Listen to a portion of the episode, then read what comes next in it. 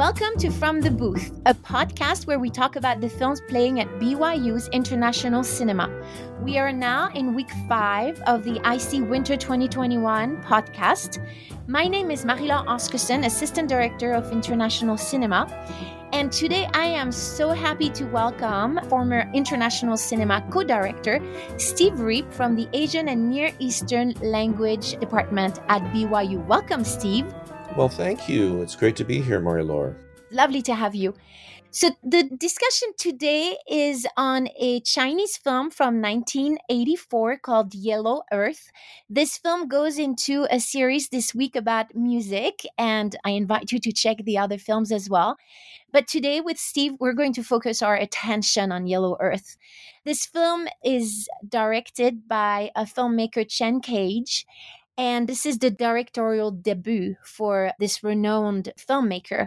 He did Farewell My Concubine in 1993, and that's a film that was at International Cinema not so long ago. Yellow Earth, the story takes place in the China of 1939. Something that is very important in this film is that it brings in a lot of changes in Chinese cinema we are introduced to this fifth generation, as they are called, of Chinese filmmakers. It's the first group of directors to graduate from the Beijing Film Academy since the Cultural Revolution. And so a lot has happened, a lot has changed and they abandon traditional elements of storytelling and they're adopting new approaches.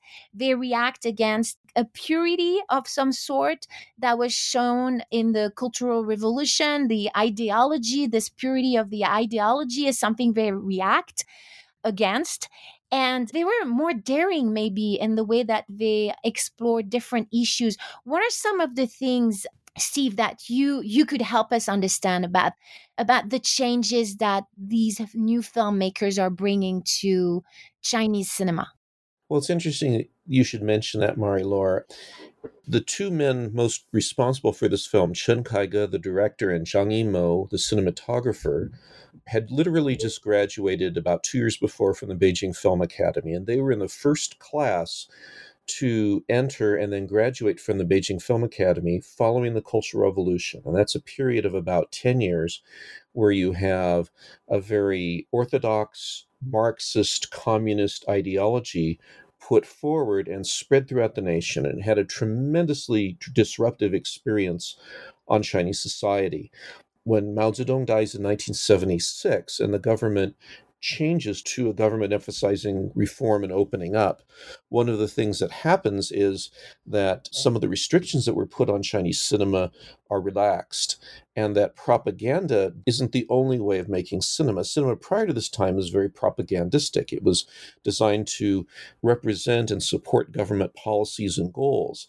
And this is an example of a film which really does quite the opposite. It's very much critical of Chinese politics and this is done both stylistically as you as you hinted at and thematically. And in terms of style you have a very different use of the camera a very different use of sound.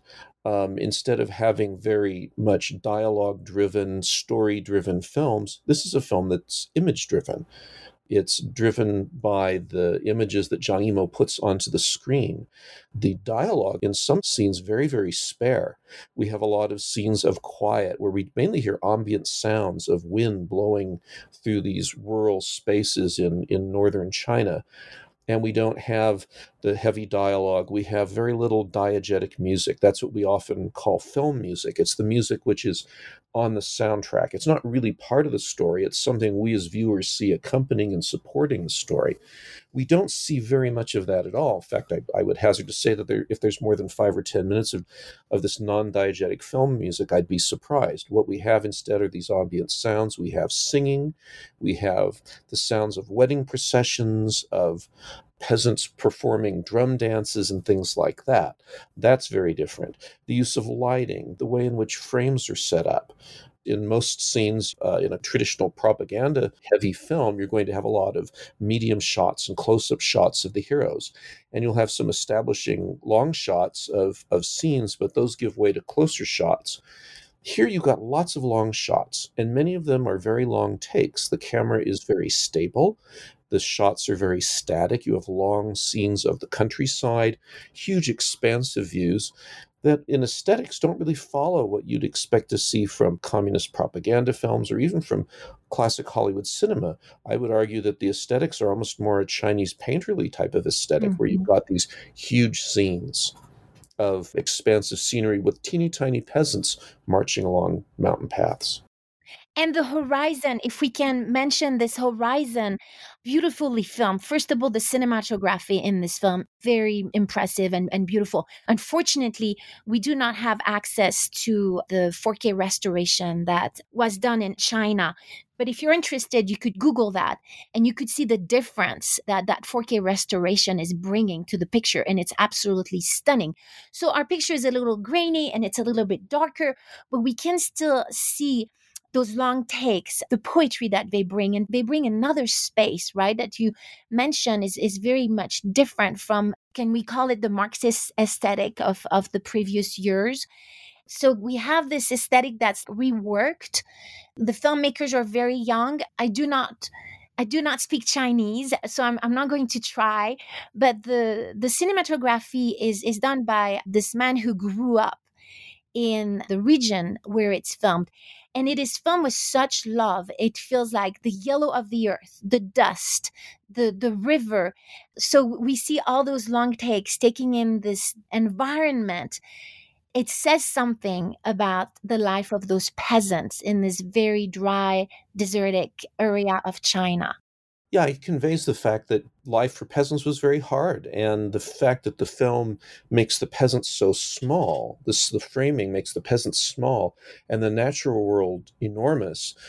Shows a pressure that's put upon the peasants to try and struggle and eke out a living where they are in an area with clearly shortages of water. We see scenes of them hauling water up from the Yellow River, where food is scarce, where life is difficult. We see a scene early on of a wedding, and it's kind of a little bit cryptic. You see them talking about they're eating food, and on a plate is a is a serving plate with a piece of wood shaped like a fish. Mm-hmm. And what they've done is to cook a sauce that they would normally put on fish, but since they can't afford it or or get it, they just put it on top of the wood and you just kind of eat the wood with whatever grain rice or sorghum or something else. So it's a sign of the, the, the struggles that the peasants have to survive in this very difficult environment. Yeah and it's very well shown in this film it's true the people are so small always appearing on the margin of of the image you mentioned the non diegetic film music that is very scarce in this film because this film is really filled with singing either from different characters but mainly from the young young girl the main character in the film. And so if we could address the the importance of the singing the singing seems to be in itself a character as well that is definitely pushing the plot forward no, that's certainly true. And the plot is actually based on the Gu Qing, the revolutionary who comes onto the scene. He arrives with the sole purpose of collecting folk songs. He mentions that when he first gets there. And so as he begins, he walks on the scene and hears, I think, Sui father and her both singing and he begins gets out a notebook and he begins writing it down. And he mentions later i'm collecting songs from the people because we're going to take them and set set new words to them so the soldiers can use them as they march along. And this is actually very you know, very core element of Marxist and particularly literary culture. And Mao Zedong talks about this in his famous Yan'an talks, which were given in an area. We see a scene later in the movie where Gu Qing goes back to his headquarters. That's Yan'an, that's where he was based. And Mao gives talks about three years after the movie is set. He gives them in 1942, where he says, literature needs to be accessible to all the people workers, soldiers, and peasants. And Marxist Maoist communism emphasizes specifically the peasant.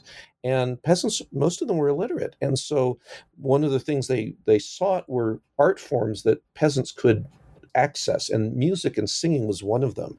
And so this idea and the soldiers of course that Gu Qing is trying to collect songs to write new lyrics for were also probably illiterate. So singing was a very important method of artistic production and communication, and as always in you know in, in not just Chinese culture, a way of expressing inner feelings, a way of expressing your thoughts, and that goes back you know into classical Chinese drama, but it's still present very much in the modern era.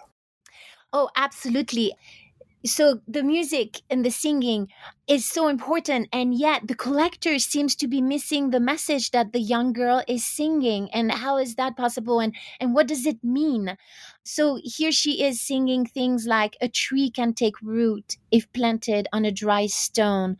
When will we poor people be able to live a new life? She's really asking for changes and yet changes is, is not coming.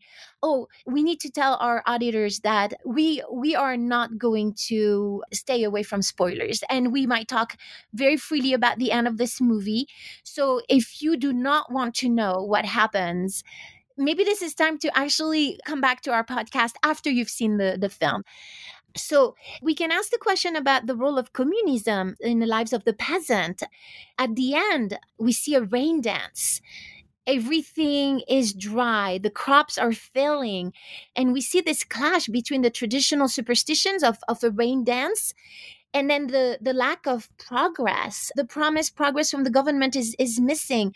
And in the same way it feels that communism is is failing this young girl who says the best compost cannot save a seedling. Nobody can save me, poor Sui Qiao. To her brother before crossing the river, she says, I'm suffering. I cannot wait any longer. So so do you feel the same way, Steve, that the collector totally missed everything that she was sharing with him? He did not collect those songs and the meaning he did not act upon what she was asking for. Well, the, the whole film does set that up. That's a central feature, Marie-Laure, is the film setting up the collector's mission and its impossibility. The goal is to collect these songs from the peasants that can then be used to motivate soldiers. But the songs of the peasants, as they mention themselves, Sui Qiao and our father both touch on this, are sad, they're bitter. They're songs of struggles to survive. And so the question remains is how can those songs really serve the purpose that Guqing has been sent to achieve? And Guqing goes on and he, as he visits with the family in their cave dwelling, he says, Well, you know, things in southern China where reform is taking place, women have all these rights and have all these possibilities, and life is different. And this raises Sui Qiao's hope. And as he leaves after his visit, he says, And I will come back. Mm-hmm. He knows that she's been arranged to be married, and he promises her that he will faithfully come back to meet her. And as the movie goes on, there's a few brief moments where she sings very hopefully about the future and about how China can change. But as you mentioned, as she is taking leave of her brother on the banks of the Yellow River, and what she's going to do is she's trying to get to where Guqing is. Guqing has not has failed to come back. The Communist Party representative has failed to fulfill his promise to come back and save her from this arranged marriage. She's been the marriage has taken place, and it's it's described in a very scary scene we can talk about later if we want. Mm-hmm. But the point is, is that she leaves, and as she leaves, we get her last song, and she's singing about hope, and she's going off to Yan'an, the, the communist base area uh, where Guqing is, and where Guqing is shown in the movie when he's not there. And um, she just her voice dies mid sentence, mm-hmm. and she's ending. She sings the word Gong Chan, and the word that's that was very poorly sung. Gong Chan Dang, I think is what she says, or she should have said, but all she gets is Gong Chan, and she leaves out the word Dang. Gong Chan Dang is the Communist Party, so she sings mm-hmm. Communist, and then you hear the sound of water rushing coming up on the soundtrack. Well, the sound effects are raised and the water level comes up and her voice is erased. We don't know what happens to her. Presumably she drowned. Maybe she made it across the movie is, based on ambiguity. That's what's so unique to this movie. Its mm-hmm. complete departure is all this ambiguity. But as you're mentioning, all of this failure of her to be able to finish singing her song is underscoring the failure of the party representative to come and get her, and ultimately the failure of the party to save the peasants in their extreme situations. Mm-hmm. In, in many ways. I want to come back to what you mentioned about a conversation that the collector had with the girl's father. In the North, underage girls are given in marriage. He's saying in the South, uh, this is not happening anymore. They, the girls, then the women can sing a new song. There's no matchmaking. The girls have worth. They're not for sale. And he says the world needs to change. So he's bringing all these new ideas that the young girl really needs in her life in order to survive, right? So the South has already changed, the North needs to change. But the, the father's answer is we farmers have our own rules and at some point the the girl when when she wants to join the army but the the collector is explaining to her oh we have rules and it's not happening like this. You need to be approved first. And this question that she's asking can't the rules be changed? And i'm interested in her voice and you know her singing uh, of course what she sings what she says. The way she acts she's very uh, submissive in many ways but as well she's essential to the life of the family and of the community by extension. She brings the water which i see as a as a great symbol of bringing life to the home. Without her things stop. Men of the of the uh, countryside don't sow she's surprised that this collector is sowing he's he's engaging in in domestic tasks which other men around her do not do. So there's definitely a, a, more modern attitude that the soldier brings but but things are not changing in our community. But i'm interested in her asking can't the rules be changed? In the history of how women are portrayed, the history of Chinese cinema, is this like breaking rules and is this really new to have women like this expressing dire needs for change? No, I don't think it's new. I mean, I think this was already being discussed in the you know it's discussed in in a kind of heavily propagandized way during the cultural revolution. I mean there's certainly images of strong women who are fighting the evils of the older traditional society because traditional china comes under attack under communism. And there are more sophisticated explorations of women and women's roles in cinema from the uh, 1930s onward. I mean this is something that already existed. Mm-hmm. um, what's unique about this situation is it's not a wholly positive, politically correct version. It's one which is questioning the status quo and then showing that there doesn't seem to be an, an easy there. We can infer what a good situation would be like, the situation that Gu Qing describes, but we don't see it actually fulfilled on the film because mm-hmm. by the end of the movie she's um, we have this moment where she is waiting for him to come back he doesn't come back and then we switch to her wedding and the film is we see the cycle of, of, of festive events of weddings and we we see her wedding and you know she's waiting for Gu and then the the horror of this moment of this arranged marriage comes in the scene where she's in the bridal chamber, as is traditionally the case, everything is red, and she's dressed in red, wearing a red veil, a piece of, of silk fabric, and then we see a hand. We only see the hand, a very dark, mm-hmm. weathered hand, probably someone who's older, probably a peasant who works out in the fields, lifting up the veil. And we watch re- her reaction. We don't get a re- shot, reverse shot sequence. We don't see yeah. the person. We just see the reaction. That's very Hitchcockian. Hitchcock was notorious for trying to build suspense by not showing what people saw, but re- showing their reactions to what people mm. saw. That allows the viewer to imagine, and imagine, as Hitchcock always said, something worse than probably anything he could create, and that's used here. Then we get a, a cut, a, you know, a, a, break, and immediately we're with Gu Qing and Yan'an with these peasant dances, and they're linked by the celebratory nature, although it's ironic in the first case and more you know, truly celebratory. We then see these men with, dressed with red bows going off on horses to fight the Japanese. That's how a groom would normally go to meet his his his bride and these mm-hmm. men are not being married off to women they're being married off to war and the communist cause it's a mm. very ironic link through the institution of marriage the use of the color red which is part of marriage and celebratory occasions this is all very new but very subtle you know people would have recognized it but the connection is is something the viewer is left to make and that's what's really underlying this film, one of the new things is that rather than telling everybody how they should think, the filmmakers present a series of images and allow the viewer to then conclude for herself how they should interpret the film. Excellent. Very enlightening. Do you have other comments about the use of color in this film? Because it's striking, right? And and again, we don't have the best version of the film, but the contrast with the reds and the yellows and the blacks and some whites. Do you have more to say about the usage of, of color? Well, I think it's very strategic. Marie-Laure, if you situate yourself as a viewer in 1984, you've watched a series of communist films. Red is the color of the PRC flag. It's a very important color in literature, in film, of expressing the party, its values, and virtues. One of the films, the landmark films that's made in the early 60s and gets remade during the Cultural Revolution, is a film called The Red Detachment of Women. And red, of course, meant communist. So red equals communism, red equals good.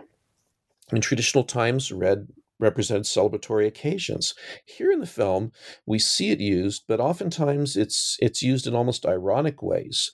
We see it used in what should be happy events, women being married, celebrations of marriage, but women are are not empowered their agency is limited.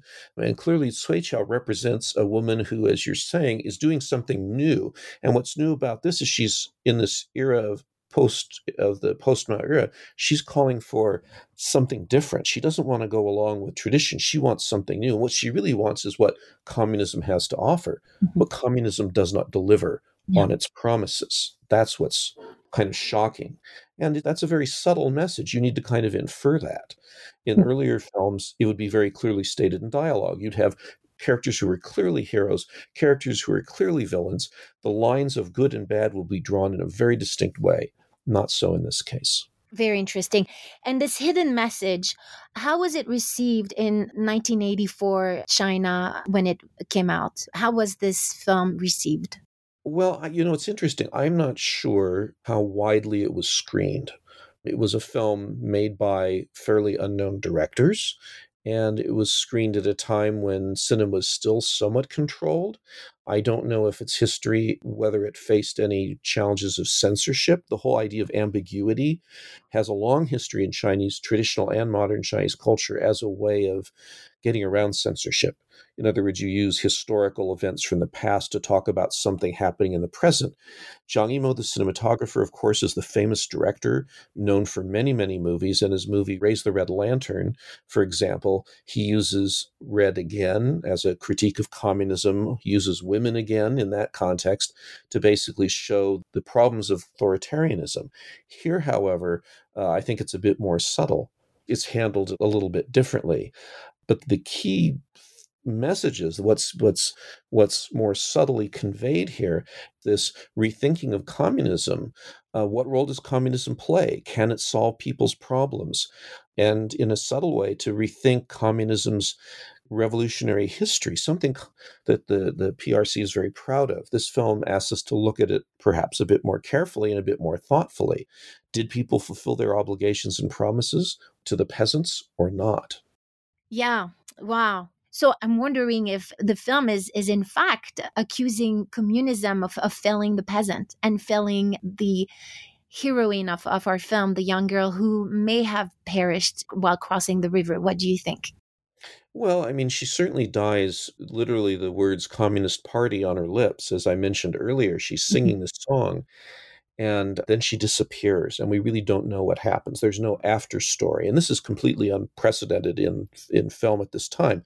There would she would always be shown she'd be shown making it to Yan'an being welcomed in and hope would be mm. established. That does not happen here. Instead, we get a scene, as you described earlier, the, the rain dance scene, where we see people still waiting for hope, still waiting for water in the midst of a terrible drought. Mm-hmm. And their go to method is the traditional method to appeal mm-hmm. to the god of the river mm-hmm. and to ask the rain god to bring rain to their parched soil and the it's the girl's father who is the person presiding at at this ceremony, and the sun is shown there, and all the people are there dressed in clothing, going through this ritual. And then nothing seems to happen, and then suddenly everybody's running around, and we see the young her young brother Han Han uh, isolated. He's isolated in this huge group of people, and he looks off and he seems to see the the film seems to suggest seeing Gu Qing coming back. Mm-hmm. We see this image repeated three or four times of him coming over a hill but we never see them connecting. We never see them meeting. The, the fact that it's repeated, the fact that it isn't fulfilled suggests is it a mirage? Is it just a dream? Is it just a, a hoping on his part for some solution to this traditional method, which doesn't seem to be working? But communism doesn't show up to, to seem to solve the problems. It doesn't come up to find a way to, to deal with the drought. It doesn't really seem to be there to save the family. And yet, that image of the little brother running against the movement of the crowd that is quite powerful and big, going one way, and he's coming back, making his way uh, in between people running uh, the other direction. This takes a lot of energy and vision as well. And he's young. So maybe actually the hopelessness that I felt, not that, you know, thinking about the horizon and, and the question of that collector coming back or not coming back, but still it's at the horizon which is very symbolic and meaningful. And the, the young boy running we'll, we'll say uh, against the stream of of that crowd going one way. It is full of hope actually i think i hope. I don't know. It, it is ambiguous. We can see things and then we can question what we we see. I wish i i could immerse myself in a chinese mind frame and and understand with that vision. Well certainly the film ends and of course we don't know how you know the film may have that scene to convey an image of hope to make what otherwise would have appeared to be a very hopeless film. Mm-hmm. Um, I would guess that the film was probably reviewed by censors, and it's possible that they may have made suggestions as to how they want films ended. This certainly, for Chen Kaige next film, The Big Parade, the censors were very, very clear about how they wanted that film to end, and he had to make changes from mm-hmm. his original plan. He'd hoped to end it in an ambiguous sort of way. He ended up being told to end it in a very clear way, where uh, the, the plot is resolved very, very clearly. Who knows what, whether that played a role in this film or not? That I'm not aware of. Well, I, I hope that our students and um, anyone who sees this film will will have great discussions about this. I'm wondering if you have a few recommendations or things for our students to look at as they watch this film. What are some of the things you would ask them to be aware of? Well, I think the colors, use of color. We have red played against and occasionally dark blue. A lot of the clothing for most people is dark blue, played against earth tones, the tone, the yellow earth that we're talking about here, which is the color of the soil in northern China. We see the use of non professional actors. Here you have a lot of films shot out of doors in natural lighting. We have scenes shot with what seems to be ambient sound and fairly natural sound recording a minimum of, a film music. It's a very, very different aesthetic. Most students, when I've shown them this, I show this film after they've watched a variety of communist films, find it very disorienting. Huh. But the key here is, is that that's part of the beauty of the film, is that it invokes ambiguity, it asks and raises questions, it doesn't resolve things, it leaves things there for us as viewers to work through and think about. And that was an, an amazing change for a film coming out in 1984 as China is reforming and opening up and beginning a new film history. Well, excellent. Thank you so much, Steve, for joining us today. My pleasure. Thank you for joining us today on From the Booth, where we discuss the film streaming at IC this semester. Please visit our website at ic.byu.edu for more information on how to access our films this semester with your current BYU Net ID. Our podcast is produced by the International Cinema Program at BYU and supported by the College of Humanities at BYU. We're solely responsible for the opinions and ideas expressed here, as we do not represent any official position adopted by the university or its supporting institutions. As always, we thank our producer, Dewey Walter, and our sound engineer, Marina Ekstrom Pratt, as well as the staff at the BYU Humanities Resource Center for their help and support. Until next week, keep streaming.